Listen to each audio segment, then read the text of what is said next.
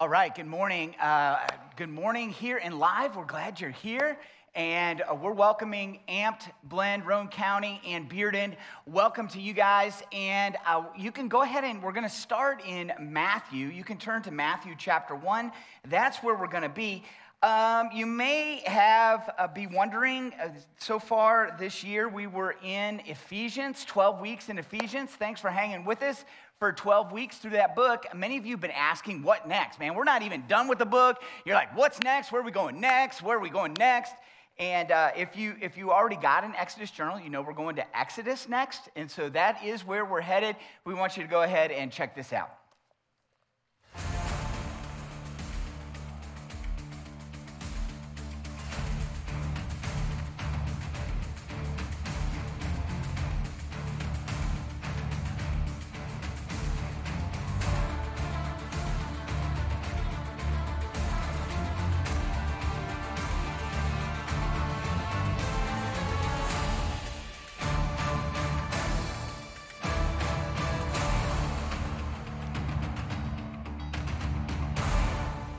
All right, if you didn't grab your journal, grab your journal. I'm not sure it's gonna live up to the hype of the video, but this is where we're going. All right, so grab Exodus Journal. We're gonna be there for um, a long time. Actually, we're gonna be there for seven weeks. We're gonna do something different over the summer. We're gonna come back to the book of Exodus, and we're gonna be there a long time. So, with that, um, we're, we're going to jump in this weekend. Traditionally, this is called Palm Sunday. It's the weekend before Easter. Many of you grew up in that tradition where you're like, okay, it's Palm Sunday, so let's break out the palm leaves and let's do the thing.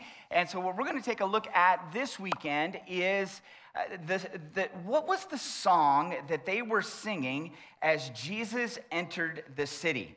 as we turn to this, we, we need to remind ourselves of what was going on at the scene. And so in Matthew chapter 21, here's what's going on. Uh, Jesus has been traveling. He's now uh, come through Jericho. And Jericho is about 15 miles east, uh, but downhill from Jerusalem. And it's kind of like an oasis town that you would get restocked, refueled, and then you'd begin. Many of you have heard of the road to Jericho, except if you've actually been on that road. It's not much of a road, it's a trail, uh, many places just a single file trail that goes uphill, some 3,000 feet uphill into the city. And that's why no matter what direction you come from, you go up to Jerusalem, okay? Because they don't think like we think. We think our orientation is what's up north is up because it's a map. Their orientation is east. Why east? That's where the sun comes up. And so we just have to embrace that. Uh, people who authored the Bible don't or didn't think like we think. That's a novel idea, right? Wow, they think different than us. And so there, there, Jesus has come up and now he's approaching the city. And as he prepares to enter the city, here's what it says in, in Matthew chapter 1, uh, 21, sorry, verse 1. Now, when they drew near to Jerusalem and came to Bethphage to the Mount of Olives. Okay, this is just outside the city. And when it says Mount of Olives, think ridge line, okay? Not a mountain, uh, but you, you if those of you who are taking the trip there shortly, you're going to be disappointed. Not really a mountain, it's a ridge line, and it's a ridge line that sits just opposite of the old city of Jerusalem. And, and so they're just approaching this ridge line, and Jesus sent two of his disciples, saying to them, Go into the village in front of you, and immediately you will find a donkey uh, and a colt with her. Untie them and bring them to me. If anyone says anything to you, you shall say, The Lord needs them and he will send them at once. This took place to fulfill what was spoken by the prophet, and the prophet that, that he's referring to is Zechariah in Zechariah chapter 9, saying, Say to the daughter of Zion, Behold, your king is coming to you, humble and mounted on a donkey, on a colt, the foal of a beast of burden. So, what do they do? They do it. And they, they bring back, in Matthew's account, they bring back a, a donkey and a colt, and uh, they throw their cloaks over them. Jesus, it says, rides them right into the city. And it says this in verse 8 Most of the crowd spread their cloaks on the road, and others cut branches from the trees and spread them on the road. And the crowds that went before them and that followed him were shouting, Hosanna to the Son of David. Blessed is he who comes in the name of the Lord, Hosanna in the highest. And when he entered Jerusalem, the whole city was stirred up, saying, Who is this? And the crowd said, This is the prophet Jesus from Nazareth of Galilee. They're shouting, and they're shouting a song. And that song that they're shouting is Psalm 118. And so every time I read this passage, when I, when I came to the end of it this week, man, every time that I, have shared with you before, I like musicals, okay? That's my guilty pleasure. There's a couple musicals I listen to. One's a movie, uh, one's a Broadway show, and it, it's super popular. No, no surprise to many of you that it's Hamilton. In fact, I had someone uh, one weekend, they were in the lobby, and they're asking me, like, I've been waiting for weeks to ask you, what is the musical that you were talking about? I said, I don't know. I don't remember. I just get up and say stuff. And I don't remember. I don't remember what I was talking about, but it was probably Hamilton. For me, it's probably Hamilton. And, and uh, it, it, it, was likely. And this week, all that comes to mind is a, is a lyric from Hamilton. Who's this guy, right? Who's this kid? What's he going to do? I mean, what's going to happen? And the answer is this is the prophet, the one uh, from Galilee, and Galilee is a region in northern Israel. The one from Galilee in Nazareth is a, a small village in that region, the Galilee region. That one, the prophet that's from there. And they're singing this song that, that's known as, for us, Psalm 118. Now, for me, uh, for years, I've, I've struggled with what do we do with Psalms? Some of them, it's really clear.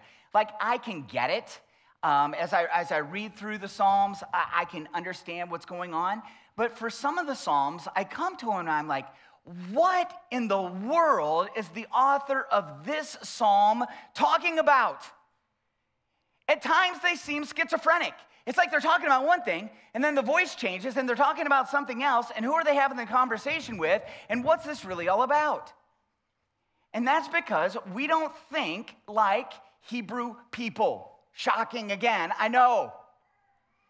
These are ancient lyrics to Hebrew poetry that have been translated for us into English. Do you think there might be something lost in translation? Not just do I not speak Hebrew, it's not just going from Hebrew to English. Now we have thousands of years of different mindset and different thinking. And so it, it, requires that we make some investment in understanding even what's going on in what many people would say is their favorite book of the Bible. Jesus is quoting the Psalms all the time.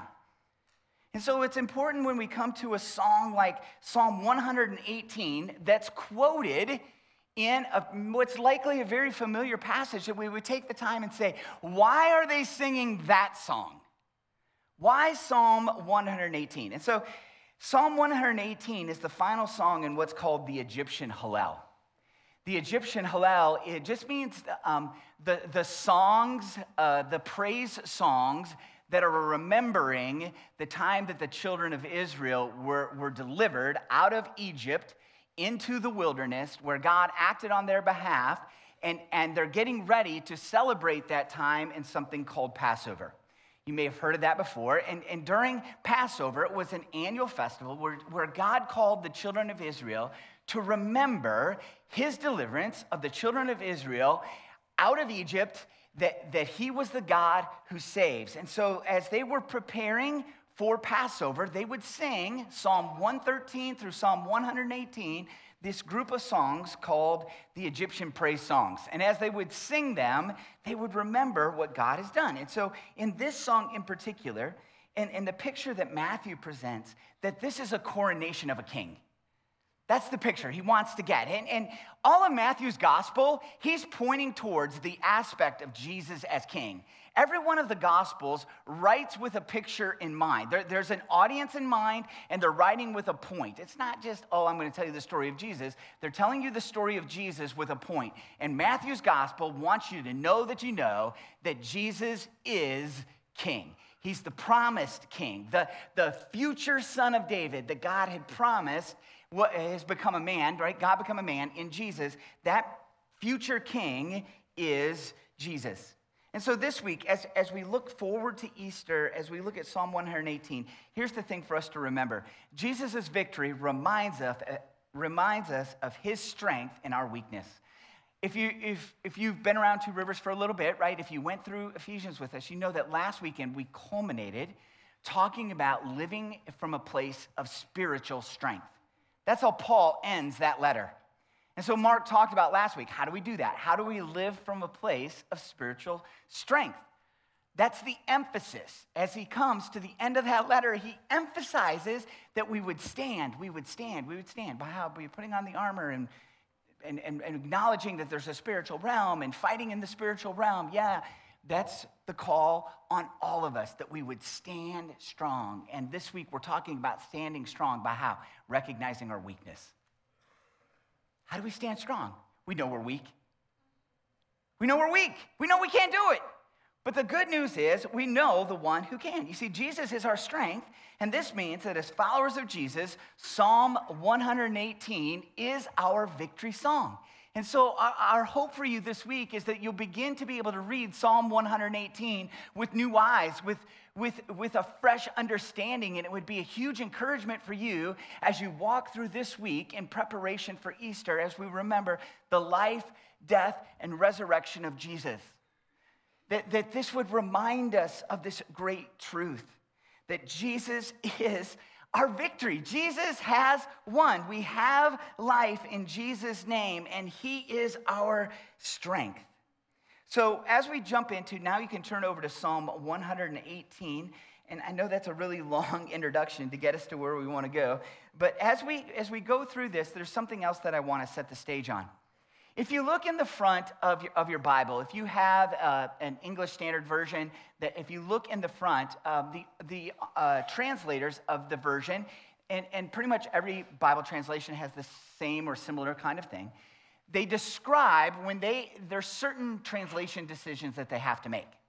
And in particular, there's a section in there that talks about when they come to the divine name of God when they come to the divine name of God, how they are going to say that name in English. And the, the, ESV has said that when we see the divine name of God, we're going to represent that with the Lord, and they're going to do it in small caps. So every time you come across the Lord in small caps, it, it's going to be Yahweh, which Yahweh is God's personal name. And, and if you did the Live It Out in our last series, we did a, a, a Bible project. We watched videos on the, the spiritual beings. And in that one of those videos, it talked about this word, the Hebrew word, Elohim. And that when we think of that word, and you may have heard that word before, and you're like, Elohim, it means God. But it doesn't mean God in the sense of big G God, it means gods, all the spiritual beings, the spiritual being, angels, demons, God Himself are all referred to as Elohim. I know that may be the first time you've heard that if you didn't watch that series. All of them are called Elohim. And so the only way a Bible translator knows to, to put the big G God in your Bible is by context. Because that is not, God's name is not God. Okay? Letting you know a little secret. That's not his name. That's a category. That's what he is. He's a spiritual being. He's the ultimate spiritual being. He's the spiritual being who created every other spiritual being. But his name isn't God, his name is Yahweh. That's his personal name. And then in the New Testament, he becomes a man. And he becomes known as Yahweh is salvation. And we say, Jesus. Okay? So as we go through this psalm, what I'm going to do is every time it comes to God's personal name, I'm going to use his personal name. Because saying the Lord has become like saying God. It's, it's just very impersonal. It just, we just don't, we just put it in categories. It sounds like, well, you know, the Lord. It, it sounds very religious. It doesn't sound like I, I, I'm calling God by his name. And, and this, God wants us to know that, that He's a very personal God. And this is a very personal song. And so we're going to read Psalm 118 and we're going to read the whole thing, and it's really long, okay? So here we go. We're gonna, it's, it's to take us a bit, okay? Just buckle in, get, get set, and we're to read this whole song. before we do, there's one thing I forgot to, to mention. Okay, grab your bulletin and look on the back of your bulletin, and you'll see the, the principles. And we're to move through these three principles pretty fast. But outside each of them is, is a group of, of verses. And as you go back through it this week, we're, we're going to encourage you to, to diagram this out. And so it, this is something called a chiastic structure, and it just means it's an X shaped structure that points to the middle of the song. And, and so the, the beginning and the end form a frame, and then the middle and the middle, or the, the end of the middle, like form a frame, all pointing us towards the middle of the song. So we're going to talk about that in a minute, but I just want to set the stage for you as we sing this song by me reading it. Okay, here we go. Oh, give thanks to Yahweh, for he is good, for his steadfast love endures forever. Let Israel say, His steadfast love endures forever. Let the house of Aaron say, His steadfast love endures forever. Let those who fear the uh, Yahweh say, His steadfast love endures forever. Out of my distress, I called on Yahweh. Yahweh answered me and set me free. Yahweh is on my side. I will not fear. What can man do to me? Yahweh is on my side as my helper. I shall look in triumph on those who hate me. It is better to take refuge in Yahweh than to trust in man. It is better to take refuge in Yahweh than to trust in princes. All nations surround me. In the name of Yahweh, I cut them off. They surround me, surrounded me on every side. In the name of Yahweh, I cut them off. They surrounded me like bees. They went out like a fire among thorns. In the name of Yahweh, I cut them off. I was pushed hard so that I was falling, but Yahweh helped me. Yahweh is my strength and my song. He has become my salvation. Glad songs of salvation are in the tents of the righteous. The right hand of Yahweh does valiantly. The right hand of Yahweh exalts. The right hand of Yahweh does valiantly. I shall not die, but I shall live and recount the deeds of Yahweh. Yahweh has disciplined me severely, but he has not given me over to death. Open to me the gates of righteousness that I may enter through them and give thanks to Yahweh. This is the gate of Yahweh. The righteous shall enter it, uh, enter through it. I thank you that you have answered me and have become my salvation. The stone that the builders rejected has become the cornerstone. This is Yahweh's doing. It is marvelous in our eyes. This is the day that Yahweh has made. Let us rejoice and be glad in it. Save us, we pray, Yahweh. Yahweh, we pray. Give us success. Blessed is he who comes in the name of Yahweh. We bless you from the house of Yahweh. Yahweh is God, and he has made his light to shine upon us. Bind the festal sacrifice with cords up to the horns of the altar. You are my God, and I will give thanks to you. You are my God, I will extol you. Oh, give thanks to Yahweh, for he is good, for his steadfast love endures forever. Songs are powerful, and songs help us remember. I shared with you before, my, my, my wife is a math teacher, and um, she actually gives uh, really uh, stupid little songs to her to her students so they can remember stuff. But it's amazing because I now have a daughter who's in college, and when she wants to remember math processes that I forgot a long time ago, she just sings the little song in her head, and it helps her remember how to do math stuff. I don't get it. But it works. Why? Songs are powerful. Songs help us remember. Songs tell a story, and that's true for the children of Israel. And for us, it's really important that we would remember something that I've already said, and that is Jesus is Yahweh in the flesh. The God of the Old Testament, the covenant God of Israel, became a man, and his name is Jesus. The word is incarnate. He became a man. And so, as we're singing this song, as the, as the children of Israel see Jesus coming and they, and they begin to sing this Passover song, they had an understanding at a certain level. They, they really believed that, that this was a, a messianic guy. That, in other words, that this was their future king. They, they believed that he had become, he was the one that the scriptures had written about, that he was from the, the line of David, that he would be a, a political figure. And the, why do I say that? And it has everything to do with the fact that what John says, that Matthew talks about these branches being spread out before him. Um, John's gospel specifically says they were palm branches. That's actually a, a political symbol. and that political symbol was used in a revolt. And uh, somebody, somebody by the name of Judas Maccabeus, eh, he, he had led the, the, the Jewish people in a revolt, and so they're actually a symbol of, of their Jewishness, okay? And so they're expecting that this would be a political revolt. This is the king, this is the prophet, and he's going to lead us. They had no idea what was actually going to happen. And the song that they were singing about Yahweh's salvation was in the flesh right in front of them. It's so cool that we get to look back on this and go, wow, God knit that thing all together in an amazing kind of way. And as we study the book of Exodus over a period of time, we're going to see an incredible story that links together. There's a reason that we're going to Exodus. And, it's because that we would really understand the story of God. And to really understand the story of God, we have to understand the fact that Jesus just doesn't show up on the scene in the New Testament. In fact, there's some Bible teachers out there right now today, they emphasize like we just need to emphasize the Gospels. If somebody says you just need to emphasize the Gospels, I want to encourage you. Okay? You may have followed that Bible teacher for a long time. I want to encourage you, turn them off. Turn it off. Because how do you emphasize the Jesus of the gospel without talking about God's story at large and the fact that the God of the Old Testament, known by his personal name Yahweh, became a man? You're only giving people part of the story. And so it's important that we would understand all of God's story.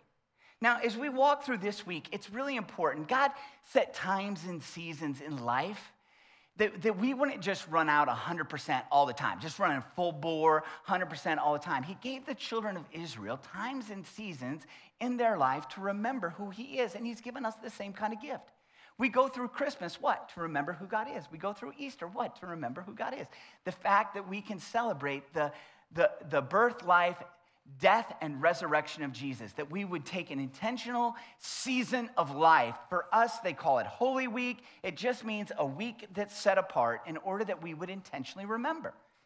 Because it's required that we would intentionally remember. What do we have to remember? We have to know the truth and then live the truth.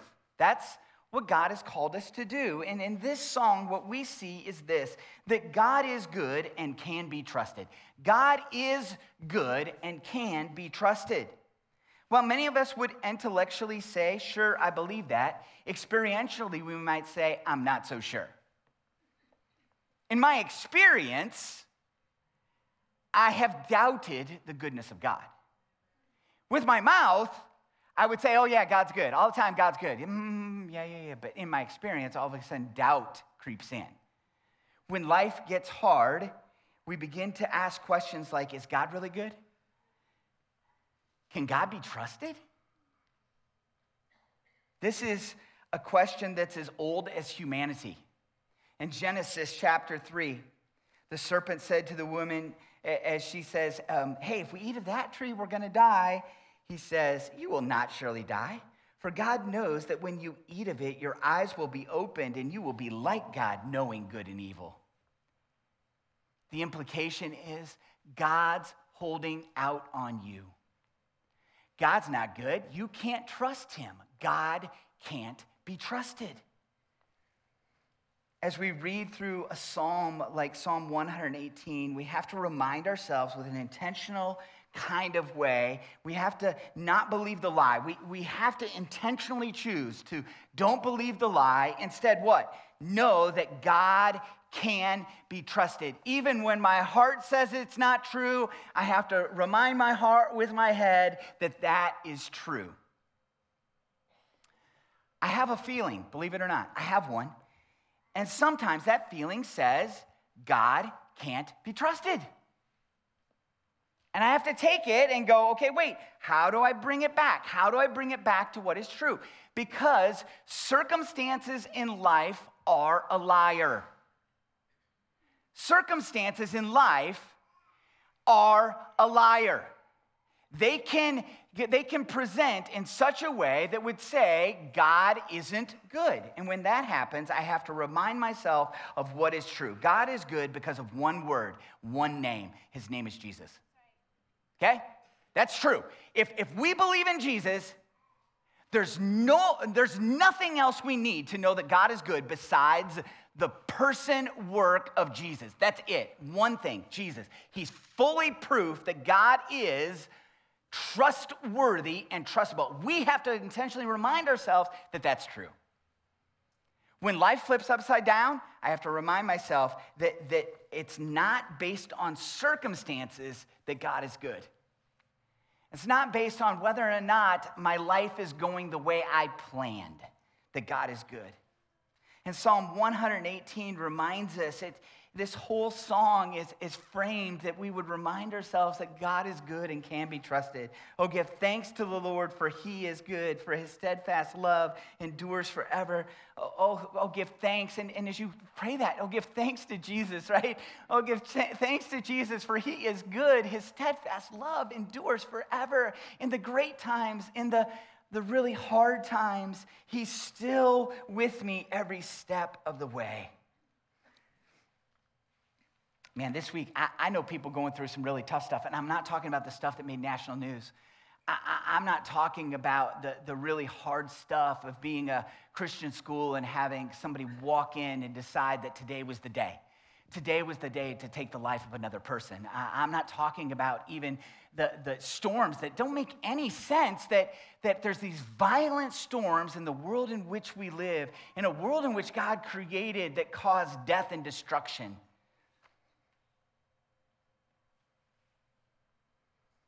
Far more personal than that in my world. A family friend who got really terrible news. Really terrible news this week. Doesn't make any sense. He's healthy. He, he does all the stuff to stay healthy. Surely not cancer. I mean, come on. He's healthy. Or another friend of mine who's, who's with his dad right now. With his dad, as his dad um, makes the transition um, from, from living in this world to, to spending eternity with Jesus, right? Like, those are really tough moments. And yet, okay, my, my friend, my, my, best, my best friend, I would say that, my best friend just, just had his second grandbaby yesterday. That's incredible. And a daughter who never thought she was gonna have kids. Amazing. So cool. These two extremes going on in the world simultaneously. That's life. That's life in a world that's been broken by sin. That's, that's not indicative in either sense of God's goodness. It's the world in which we live. God is good despite circumstances. You see, life brings trouble, but Jesus is victorious. He is victorious. Okay, we're going to talk about next week, right? His resurrection proves that he is victorious. He's been victorious, and he will be victorious in the future. We spent all last year, uh, the fall last year, going through Revelation, culminating, talking about living with, with our eyes on forever. And guess what we always have to remind ourselves? We have to live with our eyes on forever. we have to we have to go back, right? Like we have to go back and remind ourselves, hey, yeah, yeah, yeah, not we can't leave that one behind. If I live with my eye on forever, all of a sudden uh, things in life that seem to be so confusing start to make more sense. Life brings t- trouble, but Jesus is victorious, and it's in our weakness that we discover just how strong Jesus is. Paul wrote this to the, the church in Rome that it's the Spirit that helps us in our weakness. For we do not know what to pray for as we ought, but the Spirit Himself intercedes for us with groanings too deep for words. Mark talked about that last week. Sometimes, like, we don't even know what to say, and it's just, Jesus, help me. That's it. That's all we can get out. And, and, we trust that, that it's the Spirit who makes intercession on our behalf. We can just throw our feet, or, or throw ourselves at the feet of Jesus and just say, I, I don't even know what to pray. God, help me. That's it. That's all we can get out. God helped the children of Israel when they were completely helpless and hopeless. And God helps us in the midst of our helplessness and hopelessness. So this is interesting to me. Paul wrote this to the church in Corinth. And, and it's likely, if, if you've been a, a follower of Christ for a while, it's likely that you've heard this. It's likely that you've heard Paul talk about his thorn in the flesh. Have you heard this? Go ahead and, yeah, I've heard about it. Talk about the thorn in the flesh. Absolutely. And he asked three times, and God didn't take it away. Well, I want to expand that out a little bit because even as familiar as we are uh, uh, with that passage, we, we maybe haven't noticed before the spiritual thing that was actually going on. So here's expanded out just a little bit. This is interesting to me. So to keep me from becoming conceited because of the surpassing greatness of the revelations. So, Paul, as he's writing to the church in Corinth, says that, that God has given them, like, he's shown him a bunch of stuff. So, to keep him from becoming conceited, it says, A thorn was given me in the flesh, a messenger of Satan to harass me, to keep me from becoming conceited. Twice. God has given him incredible revelation, and twice he frames that thing. And the reason that God has given me this is so that I would not think I'm pretty awesome, to keep me from becoming conceited. So, what does he do? Three times I pleaded with the Lord about this, that it should leave me. But he said to me, My grace is sufficient for you, for my power is made perfect in weakness. Therefore, I will boast all the more gladly of my weaknesses, so that the power of Christ may rest upon me. For the sake of Christ, then, I am content with weaknesses, insults, hardships, persecutions, and calamities. For when I am weak, then I am strong.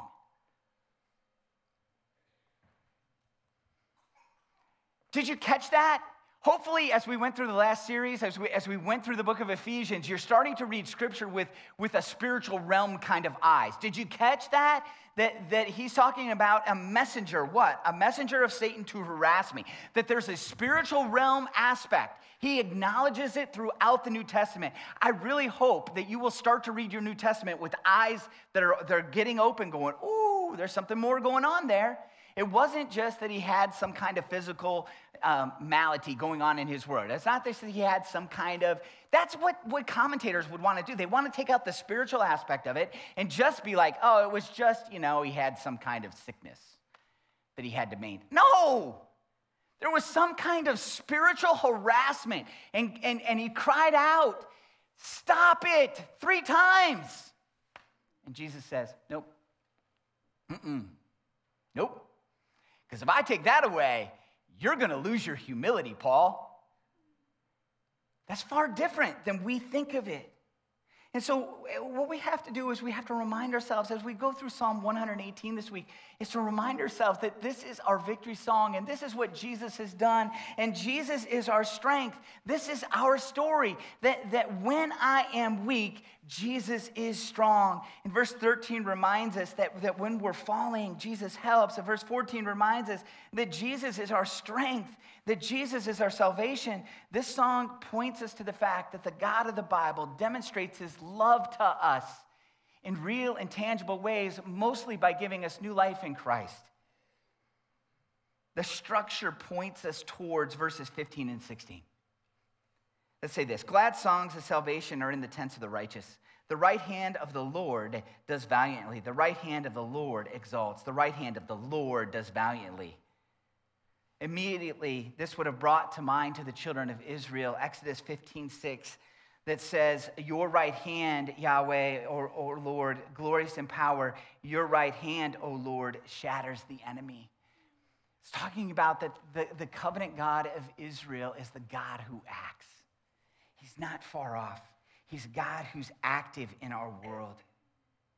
And they would have been looking forward to their, their, their new Exodus as they remembered the, the, the days gone by. Now, we're going to talk about in Exodus that, that there's no way that we can really know exactly the dating of the Exodus. It's somewhere in the 14 or 1200s. We're going to give you two dates, somewhere in the 1400s or in the 1200s, depending on how people view it that this happened. So this is some 1200 years before, 1400 years before. They're still singing the song of what God did 1200 or 1400 years before. We have a hard time singing a song about what happened last year. they're still singing about the God who delivered their forefathers 1,200 or 1,400 years before. And we're still singing that song today. That, that, that, what it points us towards is this next exodus that we see Jesus is the one who delivers. It's what Isaiah wrote about in Isaiah uh, chapter 11, where he wrote that in that day the Lord will extend his hand yet a second time to recover the remnant that remains of his people. That's the God that, that, that acts, the God who is going to restore, the God who delivered in the person and work of Jesus Christ. That's our story. And so we talked about uh, whether or not we see God as good, God as kind, that we see his steadfast love is, isn't based upon our circumstances. So this has been long enough that I'm going to share this story with you. Long enough ago, I, came here like oh, 12 years ago or something like that. Um, and at that time, it was a really terrible time for me to sell my house in the place that I had moved from. Terrible time for me to sell my house. In fact, I didn't actually sell my house for a little bit. I sold it, and then um, that didn't really work out. And so uh, I got the treat. Many of you have got to experience this maybe in your past, where you got to uh, move somewhere new, pay rent, and pay a mortgage payment on the old house. And that was a real blessing from Jesus. It was amazing. This is great. So the house finally sold. That's awesome. I'm glad to be done with it. Except um, that was after they, they came out and they wanted to make sure that banks were really hard on their appraisals. Another treat from Jesus. Right? If you've never had to take a check to closing to pay someone to buy your house from you, you haven't lived yet. That was awesome. That was great. Shortly thereafter, there's another, another pastor by the name of Mark Hoffman shows up here on staff. And his house didn't even really go on the market, sold in a day, over asking, and woo, Jesus, praise God. It was a God thing. Everybody in the church is praising God, God thing. Oh, God's behind it. I'm sitting here going, I just had to pay somebody to take my house, and we're praising God because he got a God thing gift. Guess what? They both were. They were both God things. They're both God things. God's just not in the good stuff, He's in all the stuff. All the stuff. God is good, it's who He is, and He's in all circumstances the good and the bad in the, the spiritual affliction, in the suffering, guess where God is? He's in the midst of that. He's right in there with you. In, in the incredible times of joy, He's right in there with you. So, so if you got the promotion at work, and you're like, yeah, God's in it. He's given you a new platform to show people what it looks like to live from a follower of Christ's perspective, to be a blessing to those you get to lead. And that's incredible. And if you got canned on Friday, God's in that too. He's given you an opportunity to demonstrate who God is in the midst of circumstances that are terrible. If you're a student, and, and, and you're, you didn't make your sports team and you're de- deflated and you're going, okay, I, I didn't make it. I, I don't understand why. Why did I get cut? Or maybe you, you, you have some kind of injury and all of a sudden it's like, I had a dream of being a high school athlete and now I blew out my knee and that's all over. God abandoned me. No, He didn't. He's right in it with you. He, he's right there with you. He wants to walk with you, right there with you. Circumstances are a liar about God's goodness. They will lie to you, and your heart will say, God can't be trusted. But that's not true. Why? Jesus. Jesus promised what? He, he, Jesus promised rainbows and unicorns. No! He does not. He never promised you a rainbow or a unicorn. He promised you suffering. For those of us who, who follow Jesus, that's the promise. It's presence. I'm going to be with you. I'm with you. I'm with you. I'm with you. Life is hard, but God is good. That is true. That is true. Some days it's great. Some days it's awesome. But, but some days it's not. So, what's our next step? It's, it's to move from knowing about it to living it. And it's to move this, this truth of this victory song into our hearts and minds. And we remind ourselves of what is true. And so, this weekend, we want to encourage you that, that as you walk into this weekend, that, this week, that we would celebrate, that you would give yourself the space to celebrate the life, death, and resurrection of Jesus. Give yourself the space to do that that you would engage and to live it out. It's a, it's a daily discipleship guide. And in our next series, our next step is going to be live it out. And, and for those of you who've been around Two Rivers Church for a while, you know that we made a shift this past year, that, we've, that we now have Tim Boo, our servant, as our discipleship pastor. And some of you are waiting for the discipleship program. It's already in place. By the way, I'm going to let you in a little secret. The discipleship program is called Live It Out. That's our program. That's the program to put God's word into motion in your life. To take what you learn, to move it from your head to your heart to your hands, to put it into motion. And so we've given you a guide that, that, that we're totally committed to making it simple, daily, and doable. Why those three words? Why simple, daily, and doable? Because those three words changed my life when I discovered that, that there's tools in the world that can help me take God's word and put it into daily action in my life, my life changed forever. And so we're committed to making this simple and doable, but only you can make it daily. All we can do is give you the plate, but you gotta eat. I can't make you eat. We can't make you eat. You gotta eat on your own. And then with others. And so this week, you have a chance, Good Friday, a chance to remember. It's just an opportunity for us to come together and to remember the crucifixion of Christ and the implications therein. And then an opportunity to invite people to go on the journey. The journey of what? Of following Jesus, of hearing the truth of who Jesus is and the, the life transforming presence that he brings. And so there's invite cards, and, and we would encourage you to invite, invite people. Next weekend, a great opportunity to invite people. In fact, even now, no matter where you are, what venue you're in, grab your phone. This isn't a trick, okay? Not a trick at all. Grab your phone, and, and if there's somebody that you've been considering maybe there's a name on your mind eh, eh, that you would say, okay, I have a person that I think I would like to invite, or somebody that, that I've been praying for, or maybe a name has just come to your mind. There's somebody that you could invite to an Easter service. We want to encourage you to text them right now. We're not even kidding, like right now. Think about how powerful it would be to, to hear this, to hear, hey, put in whatever name. I'm sitting here in church, you came to mind, that you would just type that out. I have somebody that I'm going to send this to. Next weekend is Easter, and I want to invite you to come to church with me.